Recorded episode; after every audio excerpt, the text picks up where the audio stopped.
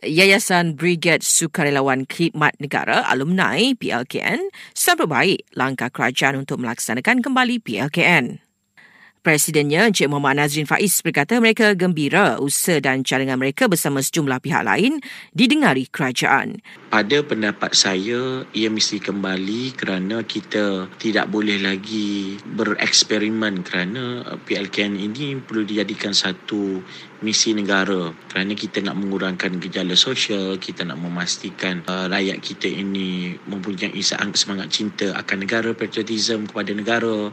Beliau juga anggap keputusan kerajaan tepat pada masanya. Ia masih bersifat awal tetapi secara kerangkanya kita faham 45 hari di camp. Selepas itu mungkin akan disediakan uh, program-program yang baik. Kami menyambut baik dan kami membuka berharaplah selaku alumni PLKN terutamanya kami diberikan peranan bersama kerana kami dan juga Persatuan Jurulatih PLKN terutamanya antara mereka yang sangat dekat dengan PLKN itu sendiri. Maka jika kami diberikan peluang untuk bersama, kami rasa kami dapat contribute back to the nation juga.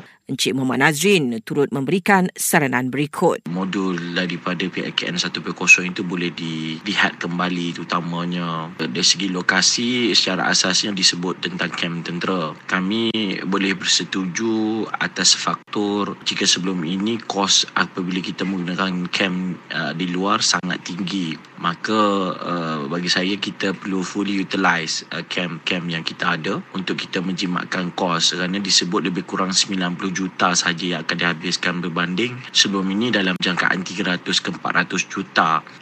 Beliau juga menyatakan harapan agar PLKN 3.0 nanti mencapai matlamat sebenar. Ya, kita mahu PLKN berlaku dan kami juga konsisten untuk dia berlaku tetapi ia juga mesti datang bersama dengan kos yang signifikan dan ya, kita mahu akhirnya uh, outcome and product itu adalah seorang individu yang sayang kepada negara, punya jati diri yang terbaik dan juga mempunyai sifat-sifat kesukarelawanan untuk membantu membantu orang. Baru-baru ini kerajaan mengumumkan akan melaksanakan semula PLKN yang dimansuhkan pada 2018. Ia akan dilaksanakan dengan 90% pengisian melibatkan latihan ala ketenteraan dan 10% tata negara.